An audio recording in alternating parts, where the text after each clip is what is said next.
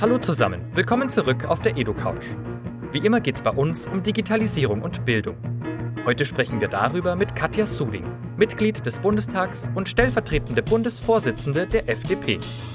Im Interview geht es um den kurz nach dem Interview beschlossenen Digitalpakt Schule zwischen Bund und Ländern.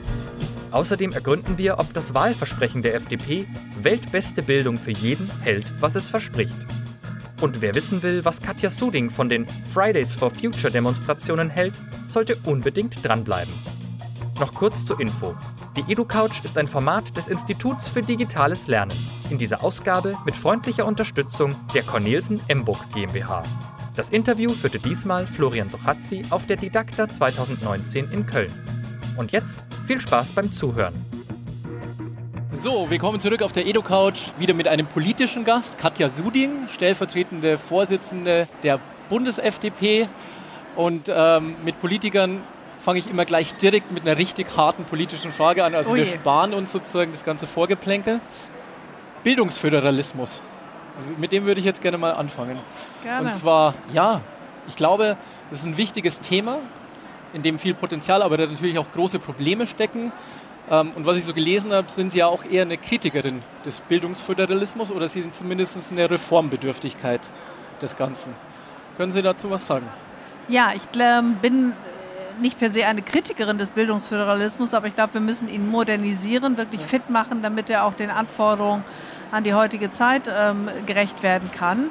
Und deswegen ähm, freue ich mich sehr, dass wir jetzt in guten Gesprächen sind über eine Grundgesetzänderung, die wir auch dringend brauchen, damit der Bund äh, und die Länder äh, stärker in, in einer so zentralen Frage ähm, wie der Bildung kooperieren können.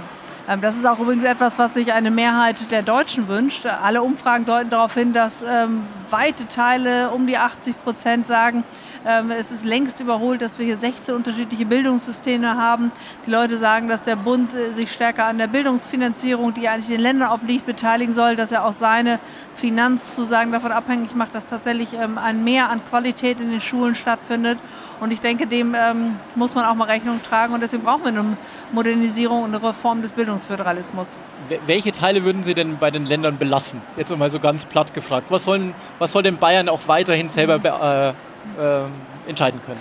Also Bildungsforscher sagen ja immer, dass ähm, ein Bildungssystem dann besonders erfolgreich ist, wenn ähm, es auf der einen Seite bundesweit national Bildungsstandards gibt, die ähm, vergleichbar sind, die gleich sind, wo also alle das gleiche Ziel haben in jedem Fach, auf jeder ähm, ähm, Stufe, auf der die Kinder stehen, dass dann aber den Schulen vor Ort, also wirklich der einzelnen Schule ganz, ganz viel Freiraum gegeben wird, eigene Konzepte zu entwickeln, wie sie denn diese Bildungsziele, die für alle gleich sind, auch erreichen können. Also sehr viel Möglichkeit gibt, sich auf ihre jeweilige Schülerschaft, die Elternschaft, die Lehrerschaft einzustellen. Das ist ja ähm, sehr, sehr unterschiedlich von Ort zu Ort. Teilweise sogar in, in, in Städten wie Hamburg, komme ich jetzt her, ähm, gibt es ja unterschiedlichste Bedingungen, die man da vorfindet. Das gesamte Thema Bildungsföderalismus ist natürlich im Moment sehr, sehr stark verbunden mit dem Thema Digitalpakt. Also wer will von wem Geld nehmen, warum und unter welchen Bedingungen? Was steckt denn da dahinter?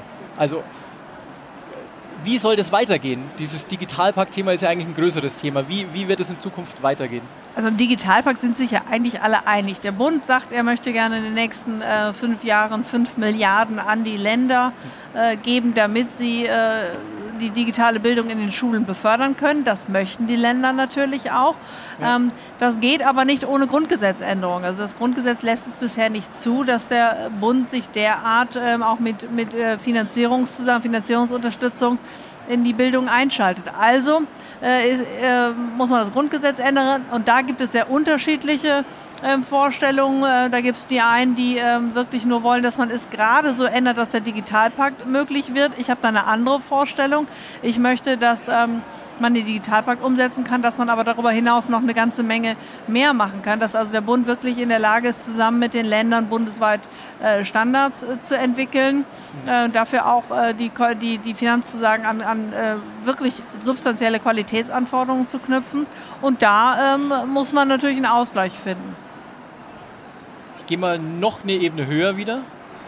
Ähm, ich glaube, im Moment entsteht an vielen Stellen so ein bisschen der Eindruck, dass die Politik Probleme hat, bei der derzeitigen Geschwindigkeit von Veränderung tatsächlich zu gestalten. Welche Dinge müsste man denn in der heutigen Veränderungsgeschwindigkeit politisch denn tatsächlich mitgestalten, um diese Gesellschaft auch in die Zukunft zu bringen? Also welche Dinge müssten wir heute langfristig mhm. entscheiden, damit wir eine Zukunftschance tatsächlich vor uns haben? Ja, das sind natürlich ganz, ganz viele unterschiedliche Punkte, auch mit unterschiedlichen Zeithorizonten. Klar. Da geht es natürlich um das Thema Infrastruktur als, als Voraussetzung dafür, dass digitale Geschäftsmodelle jeglicher Art überhaupt funktionieren. Da sind wir ähm, auch im Ländervergleich wirklich weit zurück. Muss sich ändern. Wir müssen aber auch zusehen, dass wir es überhaupt möglich machen, dass sich digitale Geschäftsmodelle hier überhaupt entwickeln können. Das heißt, wir müssen gucken, wie sieht es mit den Themen Datenschutz aus, wie sieht es mit den rechtlichen Rahmenbedingungen aus, wie sieht es mit den Wettbewerbsbedingungen aus. Also ein ganz normales Beispiel ist äh, das Thema die Firma Uber, die ähm, hier ein neuartiges Geschäftsmodell anbieten will, wo wir aber ähm, jetzt äh, in, in, Schwierigkeiten und Konflikte kommen, ähm, was den Wettbewerb zum traditionellen Taxigewerbe angeht. So, und ähm, die Antwort ähm, an Uber kann ja nicht immer sein oder an andere neue digitale Geschäftsmodelle, dass ein bestehender Markt zerstört wird oder unter Druck gerät und deswegen wir sagen, ähm, nein, du darfst hier auf dem Markt nicht Fuß fassen. Wir müssen also Wege finden, ähm, auch politische Rahmenbedingungen so zu ändern, dass äh, solche Geschäftsmodelle hier in Deutschland eine Chance haben, wir aber trotzdem auch angestammte ähm, äh, Bereiche und Geschäfte nicht, nicht komplett abwürgen. Die müssen in einen vernünftigen Wettbewerb miteinander treten können und dafür braucht es äh, auch, auch gleiche Bedingungen, um diesen Wettbewerb auch stattfinden lassen zu können. Zurück zur Bildung. Mhm. Ähm, persönliche Frage, äh, welche alten Bildungszöpfe würden Sie gerne mal abschneiden? Was glauben Sie, dass wir heute in der Schule einfach gar nicht mehr brauchen, obwohl es immer noch flächendeckend in den Klassenzimmern ist? Ich glaube, das hat auch etwas ähm, zu tun mit, mit der Digitalisierung, die uns ja auch erlaubt, äh, viel individueller auf jeden einzelnen Schüler einzugehen. Und ich glaube, das ist wirklich etwas, was, was sehr substanziell ist. Wir müssen wegkommen vom, vom Frontalunterricht, der davon ausgeht, dass alle Schüler auf einem gleichen Stand sind, sondern wir müssen versuchen, jeden einzelnen Schüler mitzunehmen. Jeder Einzelne, jeder Einzelne hat Stärken, hat ähm, äh, aber auch Schwächen und ich muss wirklich auf jedes Kind einzeln eingehen. Und dazu bietet mir natürlich das digitale Lernen ähm, unglaubliche Möglichkeiten. Also digitale Lernsoftware, die selber auch äh, lernend ist, die sich also auch der künstlichen Intelligenz bedient, die dann ganz genau weiß, was kann der einzelne Schüler, wo braucht er noch Unterstützung, wie kann ich ihn auch unterstützen, wie lernt ein einzelner Schüler auch, ist er eher äh, jemand, der visuell lernt oder jemand, der äh, durchs Lesen versteht. All das kann ähm, Lernsoftware, wenn sie gut gemacht ist, wenn sie sich auch der, der künstlichen Intelligenz beispielsweise bedient, also einer sehr neuartigen Technologie, um damit wirklich substanziell weiterzukommen und dann auch jedem einzelnen Schüler wirklich beste Chancen zu geben. Sprich, Sie würden gerne den alten lehrerzentrierten Unterricht, der nicht differenziert, loswerden? Den lehrerzentrierten Unterricht will ich gar nicht loswerden. Der Lehrer eine ganz, ganz zentrale Rolle spielt, nur eine andere Rolle. Mhm. Also, Wie würde denn die ähm, aussehen? Wie sollte ja, denn die aussehen vielleicht? Ein Lehrer, der ähm, Lernsoftware einsetzt, hat ja auch dann mehr Möglichkeiten, ähm, sich wirklich auch um den pädagogischen Bereich zu kümmern, wirklich individuell auf Schüler einzugehen.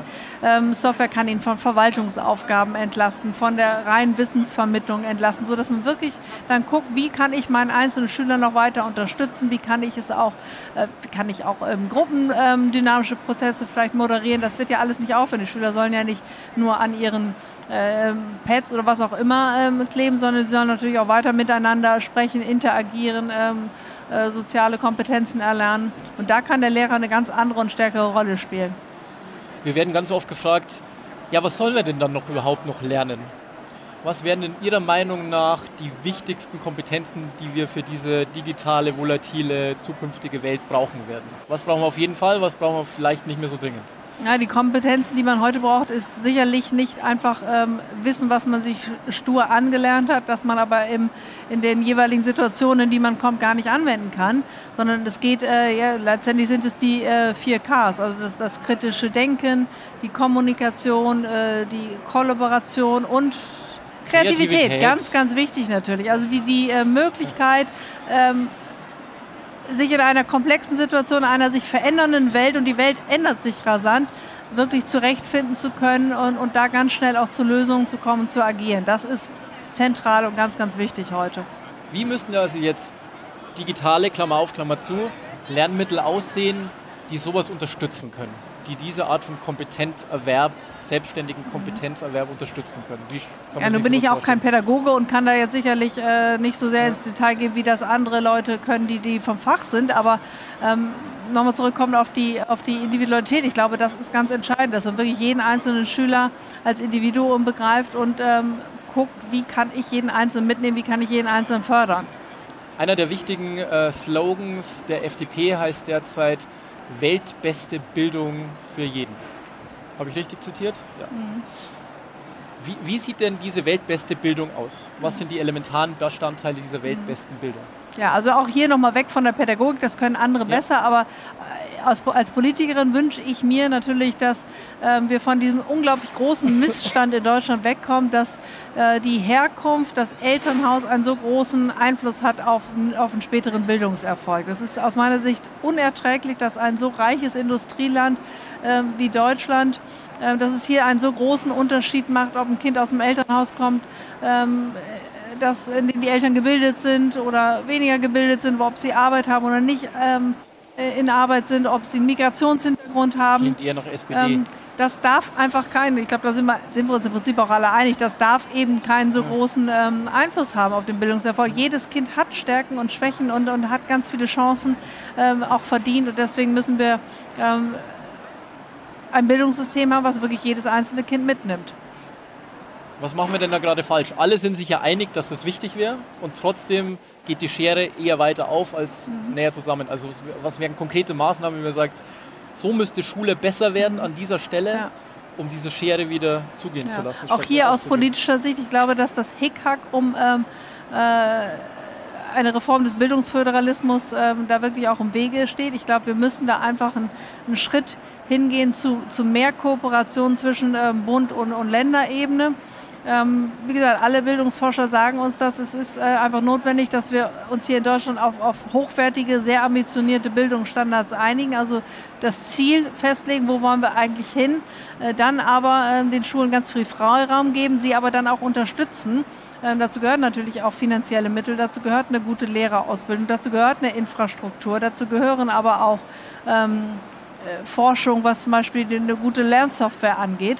Ähm, und da muss der Bund mit seiner Finanzkraft einfach noch viel stärker unterstützen, weil wir wollen ja auf der einen Seite nicht, dass das Elternhaus einen großen Einfluss hat auf den Bildungserfolg. Wir wollen aber auf der anderen Seite auch nicht, dass äh, das Bundesland, aus dem ein Kind kommt, einen, Erfolg, äh, einen Einfluss hat auf den späteren Bildungserfolg. Letztes Thema von mir. Ähm, klingt jetzt erstmal nicht so, als ob es damit was zu tun hätte. Ich glaube, es hat trotzdem was damit zu tun. Demo statt Unterricht. Wie weit darf sowas gehen? Was haben Sie da eine Meinung dazu? Also ich finde es grundsätzlich äh, gut und richtig, dass sich äh, Schülerinnen und Schüler auch mit gesellschaftspolitischen Fragen auseinandersetzen, dass sie auf die Straße gehen, dass sie für ihre Anliegen äh, auch demonstrieren und, und sich zeigen. Das finde ich gut und richtig. Ich finde es aber falsch, dass das während des Unterrichts stattfindet. Wir haben eine Schulpflicht und ich finde es sehr irritierend, wenn einzelne Politiker dann auch äh, dazu aufrufen und Lehrer dabei unterstützen äh, und die Schüler dabei unterstützen, ähm, Recht zu brechen, also Unterricht zu schwänzen. Halte das für falsch, zumal man ja auch wirklich sich des Eindrucks nicht erwehren kann, dass es hierbei ähm, auch um, um das Anliegen geht. Also wenn ich sage, äh, wenn ihr für den Klimaschutz ähm, ähm, äh, demonstriert, dann ist das ein gutes Anliegen. Ähm, ich frage mich, ob die gleichen Politiker, die das gut finden, ähm, das ähm, Schülerengagement immer noch gut fänden, wenn es darum ähm, gehen würde, dass wir die Grenzen schließen und wir weniger Flüchtlinge aufnehmen. Da würde ich mal sagen, nein.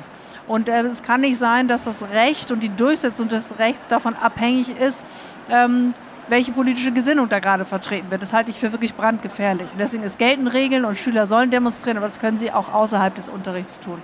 Streiken macht natürlich trotzdem irgendwie nur so richtig Sinn, wenn es innerhalb von der Arbeitszeit ist. Aber es geht jetzt nicht um einen Arbeitsstreik, es geht ja. auch nicht um, um ähm, Tarifgeschäfte, es geht hier um eine ganz, ganz andere Frage. Und wenn ich mich für ein Anliegen einsetze, so wie jeder andere Bürger auch, dann mache ich das natürlich nicht während meiner Arbeit, sondern mache das äh, in meiner Freizeit. Damit wären wir hier schon am Ende. Ja, wunderbar. Vielen Dank. Dankeschön. Dankeschön. Das war's mit der EduCouch, dem Podcast zu digitalen Bildungsthemen. Wenn euch die Folge gefallen hat, freuen wir uns natürlich, wenn ihr unseren Podcast abonniert und teilt, damit ihr keine Folgen mehr verpasst und möglichst viele Leute davon erfahren. Und falls ihr Lob, Kritik, Anmerkungen und Wünsche habt, bewertet uns gerne auf iTunes und Co. oder schreibt uns. Die EduCouch ist ein Format des Instituts für digitales Lernen. In dieser Ausgabe mit freundlicher Unterstützung der Cornelsen Emburg GmbH.